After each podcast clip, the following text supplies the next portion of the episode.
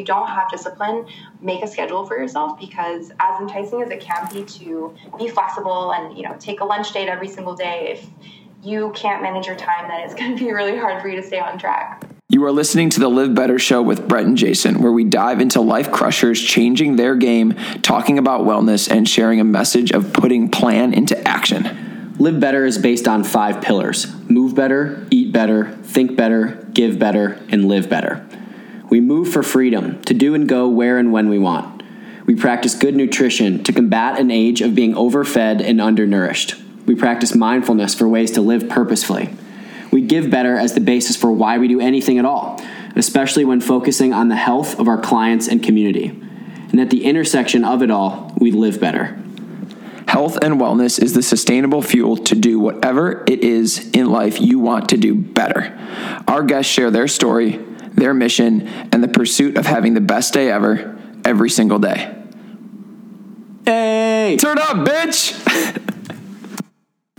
the Live Better Show is brought to you by Live Better Retreats. Come join us on an epic adventure where we will fuel your body, your mind, and your spirit to accomplish new goals. This time is the right time for you to join us on an epic Live Better experience. This full immersion opportunity will grant you access to the best in nutrition, wellness, movement, yoga, and an amazing community you will bring home after the trip. Right now, you can join us on a Live Better experience to have the best day ever every single day. Let's crush it, fam. What up, Live Better fam? Brett here with Remy. Super excited to to get into some really cool stuff. Remy's coming off a, a long trip, so we're going to work through some some travel hacks. We're going to work through some um, really cool recipes and ideas that she shares on her channels, and we're just really excited to have Remy uh, from New York here with us today. How you doing today, Remy? Doing well. Thanks so much for having me today. I'm really excited to uh, chat. Yeah, we're really we're really pumped to to get into some really fun stuff. So. Um, just off off the top, you just got done with a pretty uh, extensive travel week. Um, Jason and I obviously do a bunch of travel. So, um, with wellness being a key part of what you preach and, and what you stand for, um, what are some ways in which, when you're traveling or you're moving around and, and going to fun spots, that you can stay on your on your wellness journey? So I think one of the biggest things for me personally is um, food and what I can eat. I'm also vegan, so it adds a little bit of a challenge sometimes. Airports aren't the greatest for that kind of thing. So I would say preparation is my biggest tip and the biggest key for me. I always come with lots of snacks, um, fruits and veggies, and I feel like travel starts the day before. So for me, I'll avoid um, sodium. I'll try and get in the mindset of adjusting my time zone to wherever the destination is. Um, little things like that, I think, make a big difference because I don't know if you feel this way too, but no matter how many times I fly and how often I travel, it still gets me every time. Like flights are just killer on the body. So um, yeah, over time, I've just learned to kind of prepare beforehand and just be um, at 100% before I fly so that when I come off the flight, I don't feel as bad. Yeah, I think. Uh, with all the travel we do, I'm I'm the crazy guy that sits in the corner sitting on like a lacrosse ball or a foam roller or something just to keep my body ready. And so interesting you talked about preparation. I think that for me personally is like the number one way to create success in travel especially because if you just show up to a location and you're like especially you know you and i both have strict um, eating habits whether you're vegan or like i'm gluten free and uh, do a bunch of things like that it's like you can't just show up and you got to prep. What are some like what are some of the things that maybe will, will be in your suitcase in regards to like food or snacks that you'll bring with you um, on a trip or at least be mindful of like getting when you get off the plane before you start uh, an adventure I think the biggest thing for me is um, definitely water. It's so basic, right? Yep. But it's like planes are so dehydrating. That's Oh. the number one thing I Yep. do. Um, fresh fruits and veggies and snacks that I have with me will usually be just a couple bars in case, like to and from transit time. It's just never nice to be hangry. Um, I'm also gluten free, so it's like you just have to kind of research and find out if where you're going is friendly for whatever it is that you eat. Um, and since you mentioned the lacrosse ball, it's funny because I've actually started to tailor my workouts to, um, you know, we all kind of have a schedule, but I actually keep that in mind when it comes to travel because I will never again do like a really intense, heavy leg day and try to push my max before a flight because I've never experienced that kind of soreness and cramping before in my life. So I'll like save that for when I land. But yeah, I try to kind of schedule around that. Um, hot yoga right after a flight is amazing. It feels great. But yeah, I, I, try to keep that in mind because that's something I've learned, um, especially in the last few months. Yeah, stay off the heavy back squat deadlift day uh, before the before the flight for sure. I think I I could be I could uh, second that. Um, so when you're when you're home, um, and I want to go into more exactly what you're doing and, and, what your platform is. But when you're home, um, not when you're traveling, and you mentioned working out and tailoring your workouts and stuff like that. What does um, a typical day or week look like for you in regards specifically to nutrition and um, workouts, and then any other like wellness habits, whether that's meditation or yoga or detoxification, cryotherapy, just like any other things. Like, what does a typical week look like when you're not traveling, when you have your routine set? What does that look like for you? So I'm um, a pretty early morning riser um, by habit. It's kind of sucks actually sometimes. Like no matter how late I go to bed, I'll wake up really early. So I usually start my day around five or so. Sometimes a little earlier, sometimes a little later. Um, and no matter what, I'll try and get yoga in, even if it's like 10 minutes in the morning or a full class. But even if I'm working out, I'll do a little bit of yoga in the morning. I just feel like it helps you reintroduce mobility. And you know, you're always tight when you wake up. At least I am. Um, sure. I start off with lemon water most days if I can. Sometimes a little bit of chlorophyll, but that's just, you know, optional. Um, warm water, lots of hydration. And I used to eat breakfast as soon as I woke up, but now I try to focus on hydration first and then I'll eat a little, bit later. So um, if I'm working out in the morning, I'll try to eat afterwards. I just feel like I feel better not having food moving around in my stomach when I'm working out. Um, but, you know, at a certain point, like if I start to push it past 10 a.m., then I have to eat something before I work out. So, um, yeah, depending on the morning, uh, I have a pretty flexible schedule because I work from home, so that's kind of nice in that sense. Um, and what else? I guess I have my biggest meal, I would say, in the middle of the day, um, just because I feel like I digest the most. So I don't have um, stellar digestion, and I also eat my dinner a little bit earlier to combat that. So I don't have any issues anymore. But um, yeah, I'm not a late eater. I eat dinner pretty early, which makes dinner parties hard sometimes. Um, but yeah, lunch is bigger. Dinner will be somewhat early, maybe 5 or 6 p.m. And then if I feel like snacking in between, I might have like little things here and there. Um, and that's kind of what my day looks like. I try to do primarily yoga in the morning, but then I'll kind of alternate between like heavy lifting, um, a little bit of HIIT or cardio, and then something functional. So I think that's probably the most fun workout for me personally. Um, and then I try to dedicate at least one or two days a week to a full on yoga practice because um, I think it's easy to lose sight of your own practice, especially when you teach um, or you're just kind of stretching, you know, in a leisurely way. So that's kind of what my week looks like. Um, I need to foam roll more often. I don't do it as much, but I really need to do that. And then, as silly as it might sound, I'm trying to incorporate massages into my routine a little bit more, just because I feel like that's an essential part of recovery for me, and um, just maximizes my potential when it comes to working out and hitting goals. So yeah, that's something that I've been doing recently, and um, I think is that pretty much it yeah, I think that's it. yeah, that's a good week. Um, I, I, I second you on the foam rolling, and I also second you on the massage. I my body does very well to like that manual release, and I think there's like you mentioned, like going to a yoga practice when you teach or when you practice just on your own, there's just something nice about like stepping into the room and, and setting your mat up and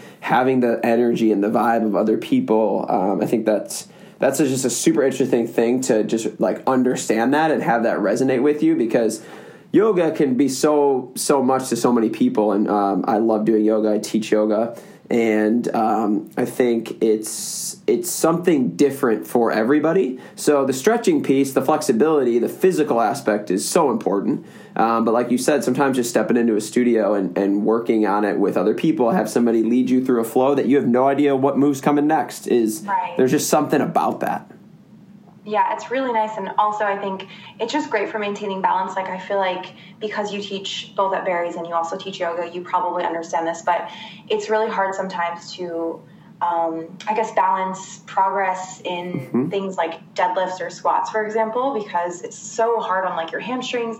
And then the next day, feeling like you can't even touch your toes and like, oh man, like I lost all my yoga practice. So I'm really just trying to find the balance, I guess. Um, but I definitely go through kind of phases. Like sometimes I'll be like, wow, I'm really into like the weights right now, or I'm really into like flexibility. Um, so yeah, I would say in general, I just balance a little bit of everything, but I'm flexible in that sense. I'm not, you know, 100% yoga or 100% um, weights. And yeah. yeah. I feel like it's important too. Like, what's the point of being strong if you can't be mobile too, right? Yeah, uh, you're preaching to the choir. Do you have a specific yoga studio that you like in New York or a couple? So um, I really like Pure Yoga. Okay. Um, I also really like Humming Puppy, which is like a fairly new one. And then I'm a member at Equinox, and I have to say, in the beginning, I was a little bit skeptical because you know they're not really known for their yoga per se. Yeah. But they have some really great classes if you just look for different teachers and you you know you can try so many different classes. So I feel like you just have to give it a chance and you'll find teachers that you like or that align with what you're looking for. Great, yeah, that's awesome. I, I, I go to New York all the time, so it's just fun to always hear what people like to practice because New York's just like the mecca for uh, for yoga, for juice bars, for all of that. So I just like love going in and like walking down the street and just finding finding spots to go. You mentioned uh, in one of your previous answers, and I want to get into this stuff now, is that you work from home. And so, first off, let's just kind of dive into what you do. Um, and then I want to kind of talk about working from home because a lot of people that listen to this uh, have that flexibility, and it's nice, but it can also come with ruts of uh, lacking in productivity and getting caught up in doing the laundry instead of doing your work. So, first of all, just what exactly um, are some of the projects you're working on right now to kind of kick off the year? And uh, then we can talk about how you stay on track and how you've built what you've been able to do. It's so funny that you mentioned laundry because I just realized I have to pick up my clothes from the dryer in a second. but um, to answer your question, so I I guess I do a little bit of everything. I like to say I'm like a full time freelancer in that um, and I think most people can say this too. Like when you work for yourself, you kind of end up doing a little bit of everything, especially if you're in the creative space, um, the wellness space. It just encompasses so many things. So for me, though, primarily that's food photography, which is what I started with, um, recipe development, and then wellness slash health coaching. Um, and then I also teach yoga on the side. It's not really, I would say, like a big part of my business, but that's something that I do for fun every now and then. Um, and aromatherapy is something that I do as well, just for like a couple clients here and there, mostly for fun. Um, and then on the, I guess, behind the scenes side, I do a lot of consulting for brands in the social media space, um, or I'll assist with like restaurant consulting. So just kind of like behind the scenes consulting, basically. And then I'll also do content creation for brands and photography in general. So it's um, more or less all in like the photography and wellness space, I guess. Um, yeah, and that's kind of what I do. Um, it's been about a year actually since I quit my job, and I used to be a um, tech consultant actually, and then I left my job after about three months. It was my first um, real job out of college, so my parents were really shocked and they were like, please, like at least just stay the year. Um, but you know, I was in a place where it was just not good for my, my mental health. And um, I actually come from a past of like addiction um, to substances and alcohol. And so it just started to spiral back into bad habits. And I knew that that was uh, coming from stress and just this unmanageable lifestyle that came with the job that I had. And it really wasn't aligned with my passions at all.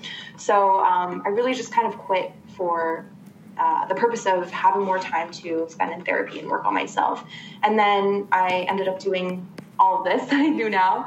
Um, and it's kind of just become something that at first was a hobby and felt really natural. And once you kind of, I think, step into the business mindset and think about how you can actually turn it into a business in a strategic way, that's when you really start to see, um, you know, how profitable it can be. And yeah, I think when I knew that I was safe was when I felt like I was making more money than I would have at my previous job. So that was kind of the validation for me. Um, so yeah, to answer your other question about what it's like working from home, I would say I definitely agree with you. Um, the laundry. um, for me, I think the biggest problem I have is because I use natural light a lot. We kind of have a running joke in my family that I'm like Shrek. So as soon as the sun goes down, I'm like, oh my God, like I need to get home before the sun goes down. Yeah. My family doesn't understand why. It's because I really need that natural light before it goes away. So especially right now in the winter, it's a little tougher because the sun sets at like three or four sometimes. Yeah. Um, but yeah, it's it's um I think it's all about just staying consistent and really finding a schedule that works for you. If you don't have discipline, make a schedule for yourself because as enticing as it can be to be flexible and you know take a lunch date every single day, if you can't manage your time, then it's going to be really hard for you to stay on track. Wow. Yeah. Uh, like we were talking before this call, we literally align on like every one of those things you just chatted about. So um, I have like five questions I want to ask, but I will ask them in, in order. Um, and I think I'll ask maybe from like some smaller ones just to get the responses, and then we'll dive into some of the deeper ones. First of all, congrats on leaving your job. Um, like I said, Jason and I have done the same thing, and it's not easy, especially when you have structure and family and so many things either telling you that it's not the best idea or just society in general showing you that this was the track after college to get a job. So I love that. Um, I want to give mad kudos to your photography skills because through your Instagram and just through your food photography, uh, it's you do a really good job with that. Um, one one quick question or quicker question from the work from home: Do you use any scheduling tools um, that help you stay on track? And and the one that I use, um, like I sent to you, was a, a Google Calendar invite. So I put as much as I can from a structure just into Google Calendar, which is like a simple free tool. Um, are there any other tools that you use uh, specifically to keep you on track? Specifically, also regarding like the natural light and the golden hour and all those times in which, wow, this is a great time for me to get photos done. Um, do you use any tools to just keep you on track? So I'm a Google Calendar addict. I actually have multiple calendars within my calendar, and it's like a rainbow of all the different calendars. Um, it's I think it would be really embarrassing if someone else saw my calendar though, because there are definitely certain things in there that seem really obvious, but I just like having it on there. um, so with regard to content creation, I have a calendar for that, and I'll try and schedule it for days. Um, I keep the weather in mind, which is kind of weird, but you know, I hate having a day where I'm set to shoot something and then come to find out it's raining and then there's no light. So um, I'll try to keep that in mind and also give myself enough lead time for the deadline, which I also have another calendar for.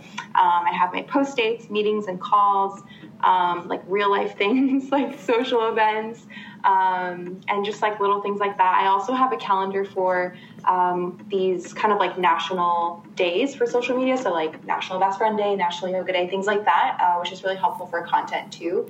Um, I also love Google Sheets, and I have way too many of those, but that really helps keep me organized. So, I'll have one with like um, deliverables for each month and client work. And I, I, just love lists and sheets and calendars. So I think we really are the same person. yeah, I it's like use this app. Um, we are the same human being. no, we really are. as soon as you said Google Calendar, I was like, yes. So I use an app called Todoist, which is um, it's basically just a to-do app, but I like it because I used to make a ton of paper to-do lists, and it's really satisfying to cross those off. But I would like lose them. I would end up with like tons of sheets of paper in my bag. So I just use this now. Um, I like that you can prioritize it by like color, so you can have like a high priority one, a medium priority one, and a low priority. Um, and then also you can have like recurring ones. So I just love like lists, all of that. I'm all about it.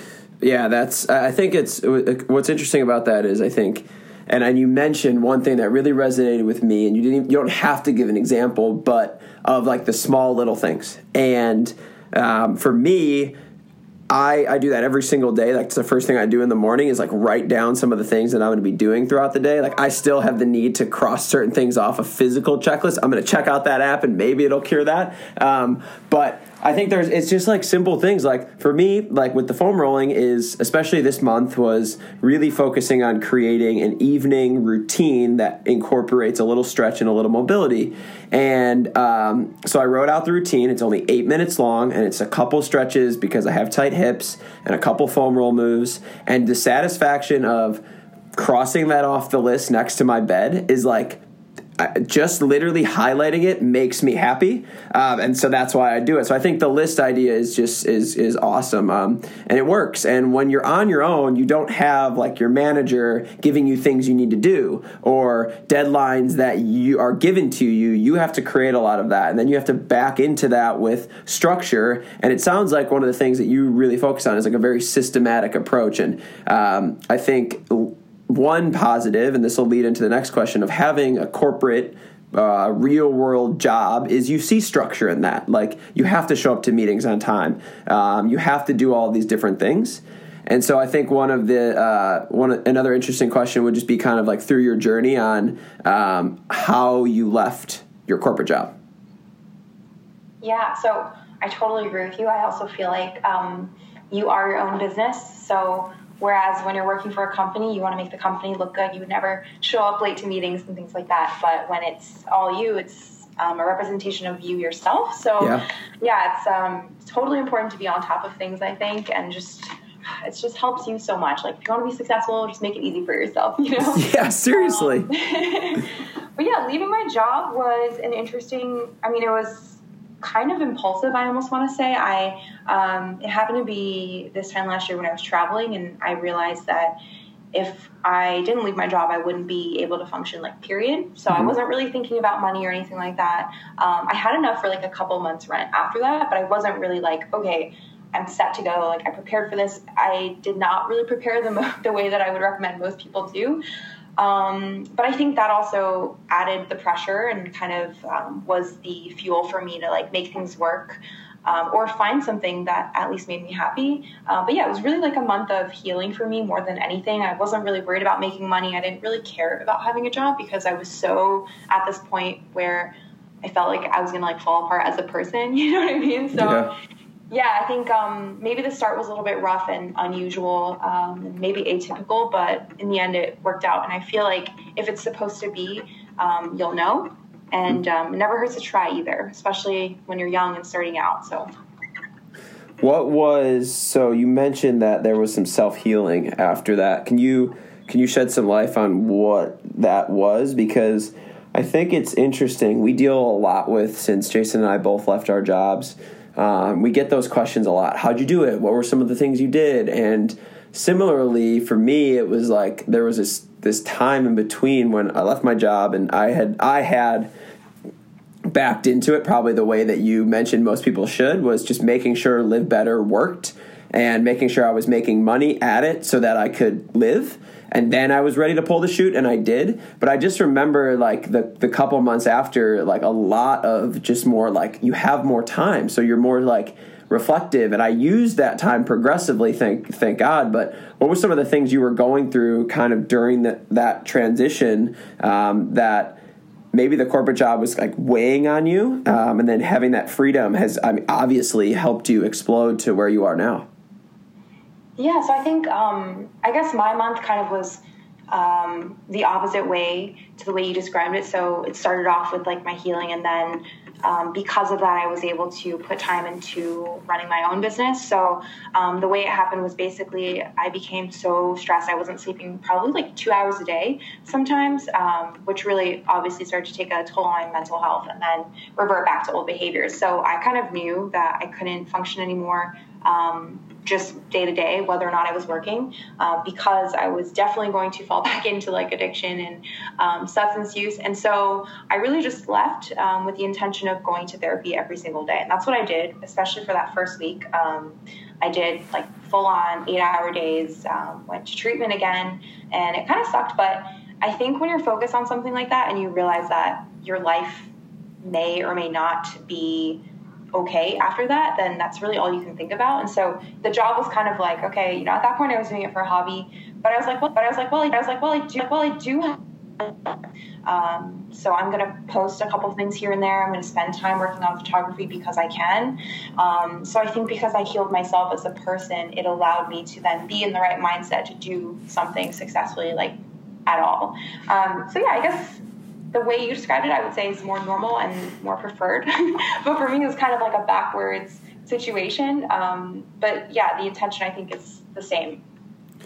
Yeah, that's that's very powerful. I think uh, the main thing I draw from that is that you and and this is a thing that I as live better when we run when we run retreats and I, I love to share is this concept of self love.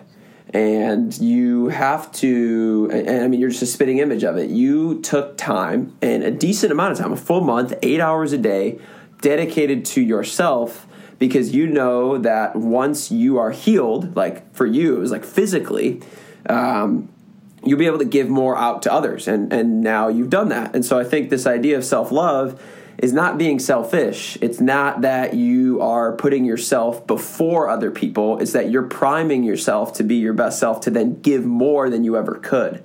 And so I just give you mad props for for realizing that, especially at a young age. Uh, and especially when you're in the midst of change with a new career. Um, so, do you have any insights into just like self love and ways you continue to give yourself that love? Because once you transition into the new job, into your job, into your career that you're creating, stress levels are, are skyrocketing because everything you do, like you mentioned, if you're late for a meeting, it does not represent your consulting job, it represents you. So, what are some self love tactics that you use now, or just some things that you've learned um, through through that period of your life? Um, so I think I would say self love. Um, for me, I think what's important to know is that, or at least this is my philosophy on just being happy and being um, able to love yourself, is that everything that you need to be happy needs to come from within you. Um, anything external is like a nice to have, but it really needs to be solid on the inside first. Um, and that sounds really crunchy, but like, oh yeah, I think there are certain times where people will think that you know a different job will make them happy. A lot of people think that quitting their job and being able to freelance or do their own thing will make them happy. And for most people, that might be the case, but I don't think that that will last unless you know for a fact that that's what's making you unhappy. Oftentimes, it's something within you that's triggered by the job that you have. So maybe it's knowing that your job doesn't allow you to be as creative as you would like to be, or it's not a field that you're passionate about, and then you need to find what that is. Um, it's not really just about the job, if that makes sense. So I think um, sometimes we focus on external things that we want to change even though we're ignoring the fact that there's something within us that needs to be worked on. Yeah, so I hope that answers the question. But I think, totally. Yeah, me personally, it was like I just need to be okay and happy by myself, whether or not I have a good job or not. You know, why don't I like the job? Is it because I don't have the energy to do that? I'm not 100%. Is it because I hate the field that I'm in? I feel like there's no purpose in the business I'm doing.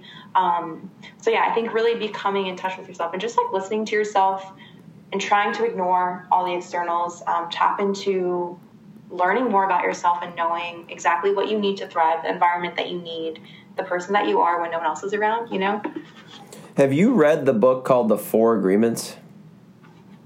Yes, it's been a while though. yeah, because I, I, it's a book I recommend to everybody, and what you just said is the book, um, and it's, it's it's incredible because it's about the fact that you are in the driver's seat and anything external that gets you upset is just you letting that affect you because there's something going on within you.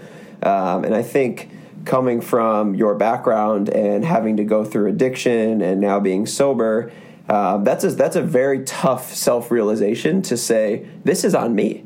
This is my uh, issue. This is not whatever crutch I'm using to make me feel good in the short term. And sobriety is something that I think you have to master that. Now, people are dealing with that that aren't necessarily addicted to a specific substance. Um, it might be their work, like you said, that, oh, I come home from work and I'm upset and I feel bad. Well, that's because you are the one that gets up in the morning, puts on your shoes, and walks into that job.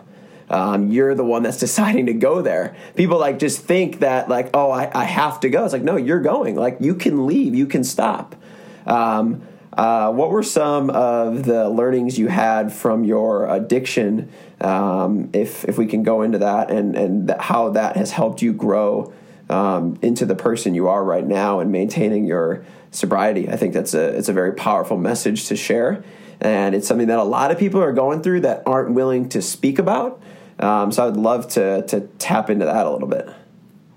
Yeah, sure. Um, so I think it actually started for me because I grew up living in Asia for the majority of like my middle school and high school years. So it started pretty early on. Um, I had like a whole host of mental issues before the addiction kind of started, but um, really like in Asia, the country that I lived in at the time, you could go to clubs and drink and buy alcohol without an ID of any kind. And they really, I mean, there is an age limit, but it's not really enforced. Um, so it's just I mean, that's not a good situation to be in, right? Like, yeah. bad things are bound to happen. But um, long story short, it was pretty normal for us to go clubbing. I think I went to my first club at age like 15, maybe 14, 15. Um, and I really started drinking then. It was like a normal thing. And I guess like maybe there wasn't anything better to do, but it would be like Thursday through Sunday, I would be at the club every single night with friends and um, people who I guess were interested in drinking and doing that same kind of thing. So it wasn't a great crowd to be in, especially if you have existing mental health issues. Like putting yourself in that situation is not great. But that's what happened. Um, and I think a big part of it for me was that I had moved to that new city from another city where it was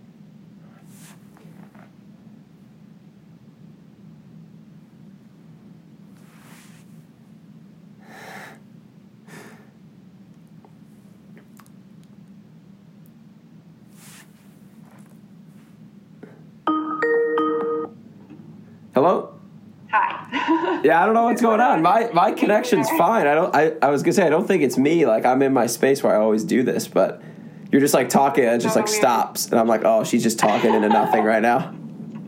That's so weird. Yeah, I've never had this problem either. Yeah, it's weird. Um, you were just saying when you got cut off that you had just moved to a new city. Okay, yeah. So I had just moved to a new city, and I think I was using drinking as a means of escaping from my personality of being very introverted and shy. And so, you know, I felt like I could connect with people without having to be uncomfortable. Like I could really lean on it as a crutch, and like all of a sudden I was social, all of a sudden I was extroverted, um, making friends, and then sometimes it'd be kind of weird because the friends that I made, I couldn't really remember why we'd become friends when I was sober. Um, you know, I had to remember like what do we actually have in common, and really wasn't anything besides like partying and drinking. So kind of a weird situation and not great, and that was kind of the foundation of it. But I think what I learned from it when I didn't have that anymore was that you know in the beginning I lost a lot of my friends because their only interest were going out. So even when um, I was starting to get sober, it was difficult for me to hang out with them because, you know, their life kind of revolved around going out. And to be fair, mine did too. So it was weird for me to all of a sudden expect them to want to go to yoga or do something where drinking wasn't involved. And so um, what it forced me to do is, I guess, learn to look for the kind of people that really resonate with who I actually am. It's almost like I had a reintroduction to myself because I had never known myself before that without alcohol. Um, and not everyone does that. I know that there are a lot of people who can drink and they're still the same person. But for me, being so introverted and shy, it was like, I guess it was an escape for me. And then it would be overwhelming at the same time because it wasn't something that I could actually deal with. Like for me, I'm really big on energies and I think I give a lot of it away easily and I'm exhausted by that. Um, and I guess I would use alcohol and substances as a coping mechanism for what I was feeling when I was feeling withdrawn. And so now um, I'm really mindful about just making sure that I'm not overdoing it. Um, I'm not giving away too much of my own energy because that's kind of when I start to fall apart personally. Um, and, you know, it's great because I feel like I can hang out with people who drink. I can go to clubs even and just enjoy that because I now know myself and where all of that came from. I don't feel intimidated by, you know, alcohol and the pressure. Um, I think this is the first time in my life where I'm really comfortable with who I am as a whole. Um, and, you know, I don't really care what people think. I'm so open on social media that I have to translate that into real life too and just like not care what people think and be my authentic, true self all the time. And um, I think that's a big part of being happiness. Uh, sorry, not being happy. So being happy and finding self love too is just knowing who you are and trying to be authentic all the time and in everything that you do. Yeah, uh, that's uh, thanks for sharing that. I think it's uh, sometimes not easy to talk about that stuff, but I just appreciate your your uh, willingness to be candid and honest because um, the latter half of that is something I have to agree with. I, I never really felt that I suffered the addiction because I am extroverted, but um, as some of our listeners know, I was like a nut job in college, like crazy partier. And people that meet me now just see my Instagram feed and see me at Barry's and see me working out and running around, and they just think, oh, he's always been a fitness guy. But uh, like I, I was so caught up in the social scene, and I, I drank every night in college. Like my senior year, I think I went out probably like six nights a week. Um, it was nuts. It was nuts. And looking back on it, um, during that transitional phase, like you mentioned, where I was like, this isn't what I want to do anymore. Like I, I, I have friends that I know why I have friends, but like I want to be active and run around and do stuff, and I don't want to get up at noon. Like I, I just don't want to do that. And so I went through this little struggle where uh, my friends who I was friends with, I knew I was uh, it was hard because they wanted to go out and I wanted to get up and go for a run at 8 a.m. And so I, I, really resonate with that. And I think a lot of people that I speak with and help and coach go through that same phase at, at some point of their life, some earlier, some later, um, where they're like trying to make this change. And um, the the quote I always go back to is, "We are the product of the five people we spend the most time with." And if you aren't willing to make sure that those people are your support system, you have to change that. Like it's again like you made the conscious effort to get help to do what you wanted to do, and uh, that that really resonates. So that's that's awesome that you've been able to do that and and hold that up, and and sh- shows that it works. Yeah, and I think it also comes back to just knowing that you have to find happiness within yourself. Like, if you do lose friends, it can feel really lonely, especially when you're going through something so transformative. But knowing that you have to be okay with being alone. Like, if you were to be all by yourself, could you be happy? Like that's really important, I think, for just finding happiness in general. Yeah, for sure. I think that that just coming back to to being yourself and and loving that is super important. Um, kind of backtracking just a little bit um, because we get so many people that listen and want to start our, their own career and do their own thing. Um, because you kind of just jumped right in, what did like month two and month three and month four look like after you were grounded, centered in yourself, and now it's like, all right, it's time to turn up. Like we got to go at this. how did you like? How did you start all of this? Like you've got five different things going on, all of which seem to be doing very well. Uh, the approach you just laid out to me was like with the Google invites and the spreadsheets and all that was like you have systems in place. It's a real thing. What did those first few months look like um, to kind of get the ball rolling, uh, to create some consistency in your life? Um, and to start a business? Yeah, so a lot of that for me was planning, just sitting down and looking at things from you know a realistic standpoint. How much do I need month to month? How much will I need to make in order to cover my expenses? How much do I want to make each month as like profit too?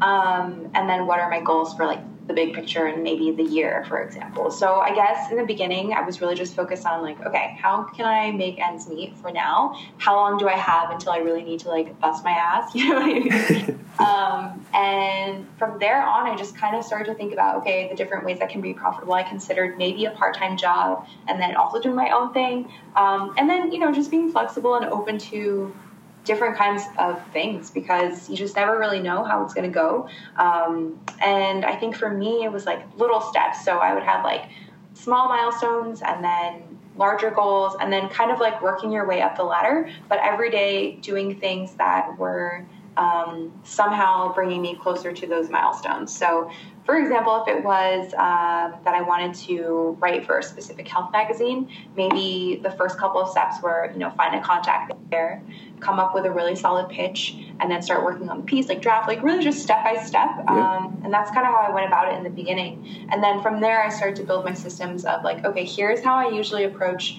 Um, talking to a magazine or speaking with like a publication when I want to write for them. Here's how I would approach a brand. Um, and then I also think it's really important to just get to know yourself as a business. So maybe you have a friend of yours critique your business or a stranger, which is even really more helpful sometimes. And just find all the holes, find all the gaps, really settle into what your niche is. And sometimes this is something that I struggled with a lot in the beginning um, between being more general and more specialized. Sometimes it's helpful to be more niche, and sometimes it's helpful to be open to everything. Um, so I guess like just trying everything and just being open to it because that's really like your time to experiment and play around with what it's going to be like in the future. Do you have any specific examples for the um, being general versus being more niche that works yeah, for you? So um, I guess like Instagram is a good example for that, just to get you know more on Yep. like a macro level. So um, when I think about Instagram, in the very beginning, I was only posting pictures of vegan food, like period. There were no pictures of my face, nothing else, no yoga, not at all. And so it's like kind of weird now looking back. But that was my niche, and I'm also gluten free. But in the beginning, I was like, well, maybe that's too much of a hole I'm putting myself into because I'm already vegan, which is pretty restrictive when it comes to brands I can work with. But then I was like, well, you know, I like have to say that I'm gluten free at some point. So then later down the line, I was like, okay, I'm also gluten free.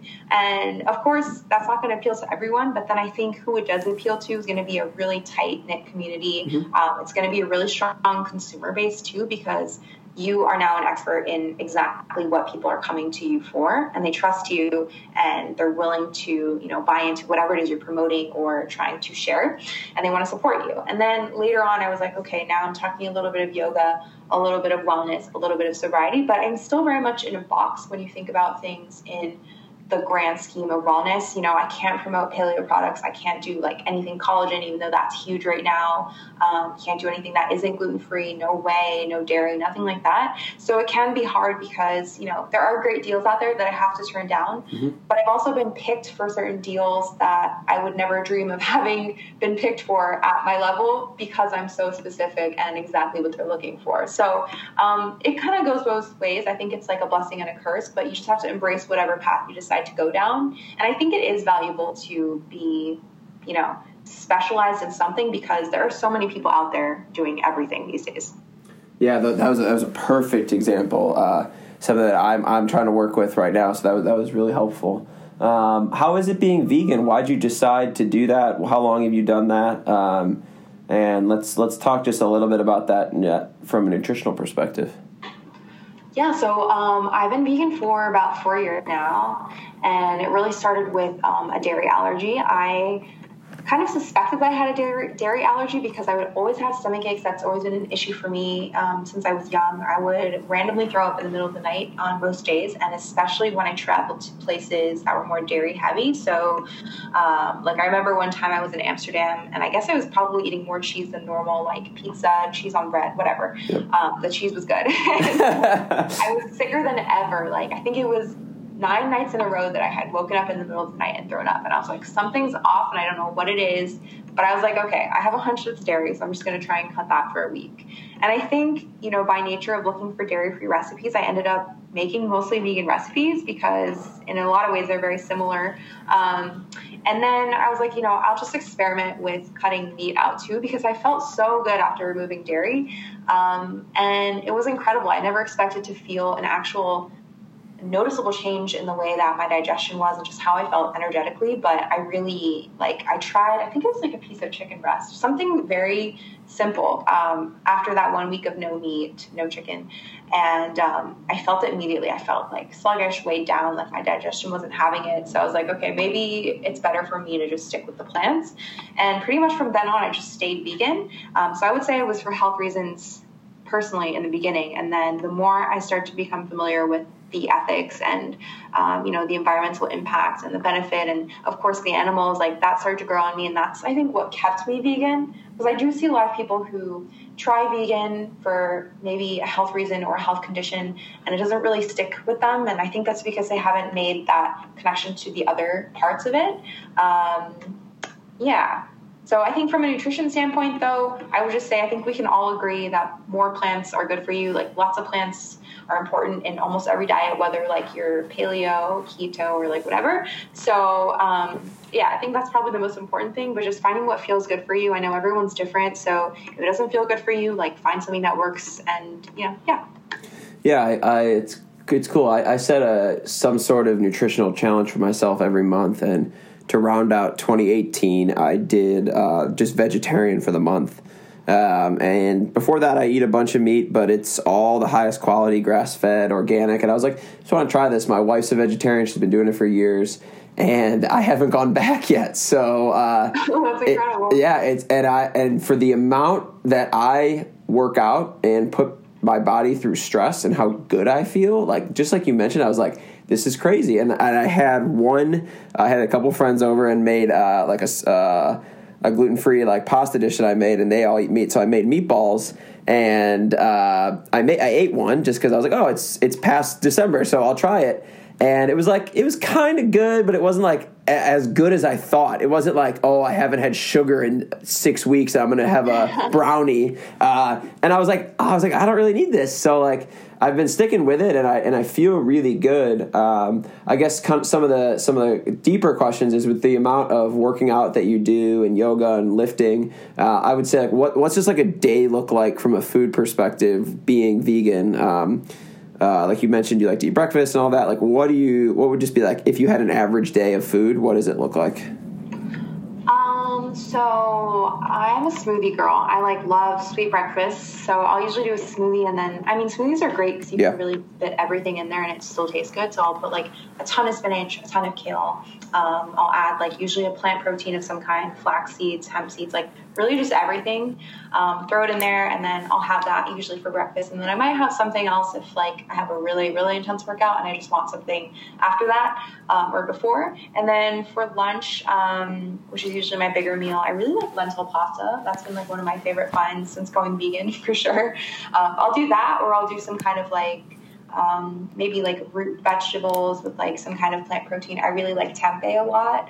Um, or I'll do like what else? will I usually have like sweet potatoes, like just kind of um, focusing on one plant protein, like similar to the way you would if you weren't vegan. You know, like maybe you focus on having like either a chicken or a steak or a fish, for example, and then like filling my plate with just like really colorful vegetables. And then I try to have a salad almost every single day because I feel like that's another opportunity to just put everything in a bowl that you need. Um, and I kind of think of it as like hitting different goals for the day too because it's just I don't know. I mean, it's a fun way to think about it, but it really is important to hit all the nutritional needs that your body has, especially when you know you're putting it through so much stress every day. So um, yeah, plant proteins I would say are definitely important to me, but you know I don't go crazy with it. I don't have protein powder every single day because in general I do eat pretty high protein, like a lot of tempeh, a lot of lentil pasta, beans, um, nuts and seeds. So yeah.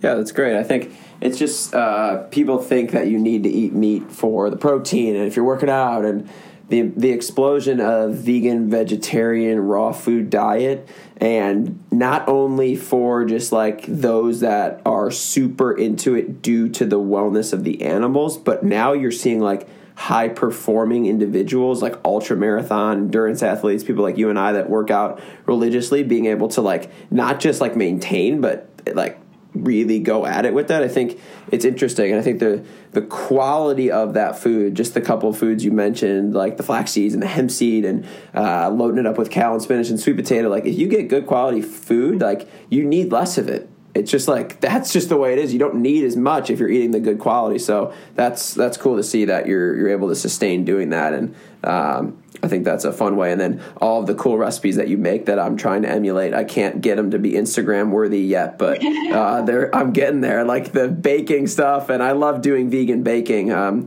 and I think that's such an interesting way to get people to try it. Uh, creating like an avocado based brownie or something like that. People are like, what? Uh, I think that's just fun to to get people involved from a dessert perspective because it's easier to get someone to try something sweet, and then you can like weave them into the zucchini pastas and the lentil pastas and stuff like that. So that's just a tactic that I use. Yeah, it's so true. Learn with the dessert. Yeah. Um, and it's funny too because I think, cause I think, I think, I eat, a, I eat a pretty like the cool vegan chickens or vegan cheeses. Like if I do, I'll make them myself, and you know, it's like really just like plants, and it's very basic, which can be boring. But then I think I've probably experimented with more fruits and vegetables than most people will in their lifetime. Like I'm just thinking about the different plants that I've tried because I've gone vegan, like Jerusalem artichoke, like candy cane beets, watermelon radish, they're totally weird vegetables that I would not have known existed if I wasn't focused on eating vegetables. you Yeah. know what I mean? Yeah, I think that that's also I love that. I like every time I go to the grocery store, I have to try. I pick up one new vegetable uh, and just like figure out how to make it. Like, do I saute this? Do I eat it raw? Do I throw it with a bunch of guacamole? Like, what am I going to do? And I think that's just a fun way. I'm very same way with just creating colorful plants on a plate and revolving it around the nutrition from there. Um, one question we love to ask everybody, and, and you've been so open and it's great, is our motto at Live Better is to have the best day ever every single day. And you've already explained kind of like how that's possible, and it's through doing it through yourself, not letting external factors weigh on you. If someone cuts you off in traffic, it's on you to just say, "Oh, they're having a bad day or they're rushing their wife to the hospital to have their kid." Like that's that's on you to just be like, "This is fine." Um, so we love to ask if you could wake up tomorrow and do anything uh, that's possible. So you can't go to six different countries in one day, but if you could do anything tomorrow, what would it look like for your best day ever? Um, I think I would actually start off my. I mean, I think I would kind of do a day that's very similar to what my days look like now, which is crazy to think about because I guess I've just become really focused in on making sure that the way I spend my time is how I'd like to spend my time. Um, so I guess I would start off my day like watching the sunrise. That's one of my favorite things to do, and just making sure that I actually get outside and get that vitamin D, but also just breathe fresh air and like move. Yeah, I think that's what makes most of my good days really good. Yeah, that's fantastic. I love love hearing that uh, that you've created a life that you can just wake up tomorrow and just going to be the best because you're doing what it is that you want to do. Um, so, where can fe- people find out about you? Um, I know we mentioned your Instagram, but uh, Instagram website, anything else that you have out there so that people can check you out, um, get some good recipes, and follow along on your journey. So yeah, my Instagram is my main focus. Um, it's at Veggiekins, and then most of my recipes are linked on my blog, and then some content about like sobriety, articles about like travel hacks that we also kind of discussed today. That's on my website, which is veggiekinsblog.com. I also do YouTube, which is just kind of like recipe videos and travel vlogs, kind of random content, really. and that's also Veggiekins. Um, and then I have Pinterest, but you know, I kind of just like post things there from all the other platforms. So yeah. Where did that name come from? Oh, it's really funny because there's really no meaning to it at all. it. And people are so disappointed when I tell them that. you got to make up the story. I my personal Instagram account, like way long time ago, was my nickname, which is Remykins, and I needed to think of something on the spot. So actually my Instagram used to be ugly zucchini, like really, really long time ago when it was private. Um, and I just had to come up with something better than that on the spot. So I was like, okay, Veggiekins will be kind of funny because my friends will know it's me, but like it's vegan, you know, so I thought it was funny and then now it's like kind of too late to change it. So Yeah. I'm just like stuck Yeah. with it. But I've stuck heard people kind of make up things for me. They'll be like, oh, it's like veggie plus like kin, like family, right? I'm like, no, but Sure. that is really cool. Oh, that's awesome. That's great. Well, we uh, just want to thank you for shedding um, your story and giving us some time to chat. I think what you're doing is great. You're just spreading so much good energy out into the world, and um, obviously, people are taking notice. So keep doing what you're doing. Um, next time we're in New York, we'll hit you up for sure. We can get a workout in, make some cool dinners or something. It'd be super fun. Um, just want to say thank you so much um, and for for spending some time today. Yeah, thank you so much for having me. It's been so fun. Definitely let me know when you're in New York. Send me a Google Calendar invite and I'll be there. Awesome. Have the best day ever. All right, thanks so much. Bye. Sweet.